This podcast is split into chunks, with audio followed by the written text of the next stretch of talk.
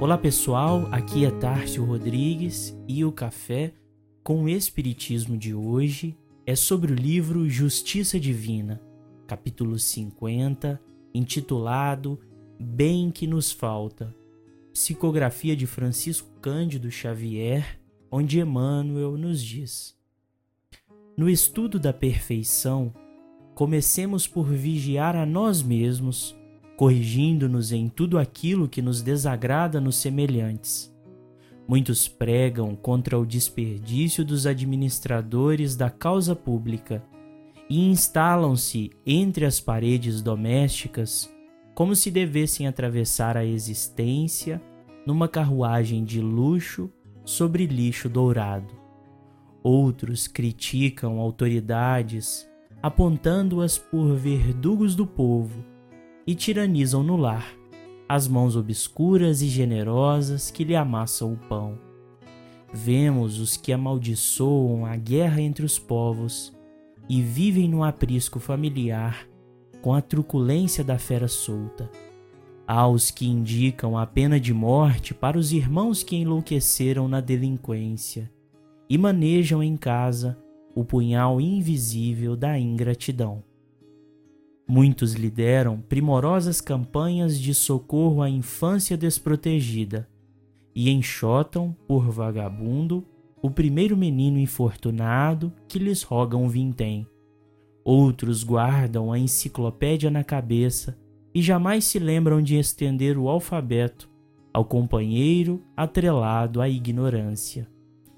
Vemos os que cantam hosanas à virtude e encastelam-se no conforto individual, afirmando que a caridade é fábrica de preguiça. E aos que ensinam sabiamente quanto à bondade e à simpatia a se movimentarem na senda particular, despedindo farpas magnéticas entre melindres e aversões. Os apontamentos de Emmanuel poderiam ser avaliados a título de censura, mas o real intento do benfeitor é demonstrar para nós o homem herdeiro de si mesmo na senda do destino e a necessidade de estabelecermos concordância entre o pensamento e a ação. A reflexão se propõe a interpretar trecho do capítulo 7 da primeira parte do livro O Céu e o Inferno, onde Kardec nos diz: não há uma única imperfeição da alma que não importe funestas e inevitáveis consequências, como não há uma só qualidade boa que não seja fonte de um gozo. A soma das penas é assim proporcionada à soma das imperfeições, como a dos gozos, a das qualidades.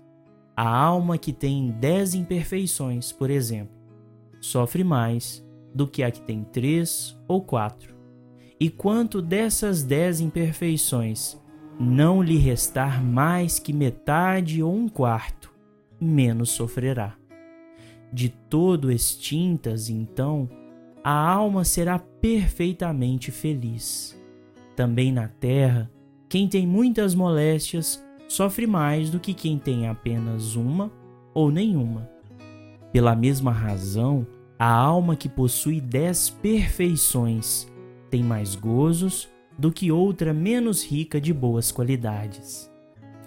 Kardec explica com precisão matemática a necessidade do aperfeiçoamento, demonstrando com muita clareza que a felicidade e a infelicidade que nos é própria possui vinculação direta com as nossas fraquezas morais. O espírito, portanto, possui a necessidade de aperfeiçoar-se e se livrar do mal que ainda lhe é próprio, pois só assim obterá a felicidade, criando o céu para si mesmo e para aqueles que o cercam. Como conclui Emmanuel, conjuguemos assim conselho e ação, palavra e conduta na mesma onda de serviço renovador, compreendendo por fim que o bem que nos falta nem sempre é o bem que ainda não desfrutamos, mas sim o bem dos outros que, em nosso próprio benefício, nos cabe fazer. Fiquem com Deus e até o próximo episódio do Café com o Espiritismo.